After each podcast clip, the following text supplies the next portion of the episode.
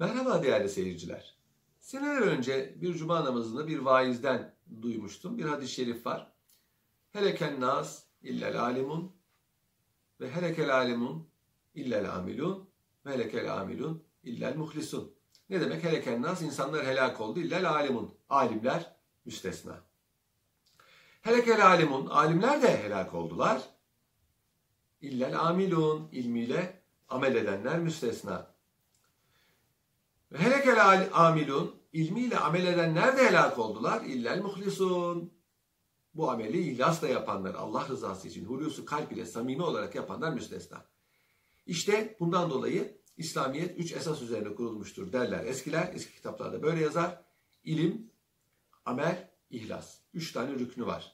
Yani insan bir mümine lazım olan ilimi öğrenmek, ondan sonra bu ilmiyle amel etmek, arkasından bunu ihlasla Allah rızası için yapmak. Demek ki ilim bir vasıta, bir maksat değil. Bugün de öyledir. Kariyer, mektep, medrese nedir?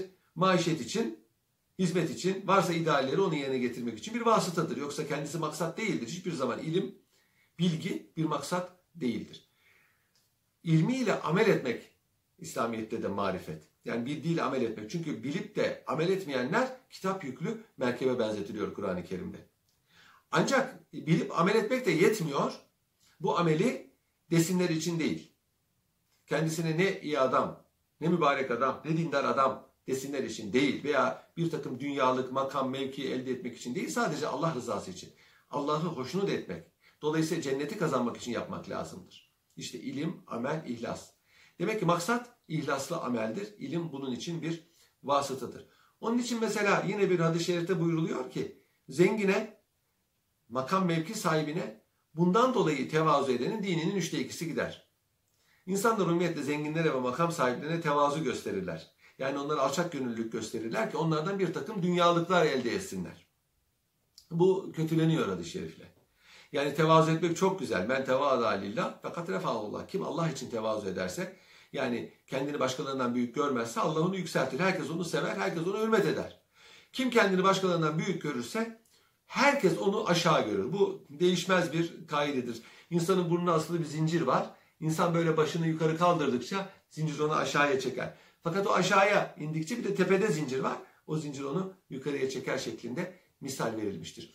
Onun için işte zengine ve makam sahiplerine zenginliği ve makam sahipliği için tevazu eden, alçak gönüllülük gösteren dinin üçte ikisi gider. Ne demek? Bir kere zengine tevazu ettiği için ihlas gider. İhlas gidince o amel makbul olmaz. Amel de gider. Geriye bir tek ilim kalır. Halbuki ilim neydi? Vasıtaydı. Maksat değildi. Şu halde zengine ve makam sahiplerine tevazu edenlerin dinin üçte ikisi gider demesi o kişinin iflası demektir. Yani yaptıklarından hiçbir fayda görmemesi demektir. Hoşçakalın değerli seyirciler.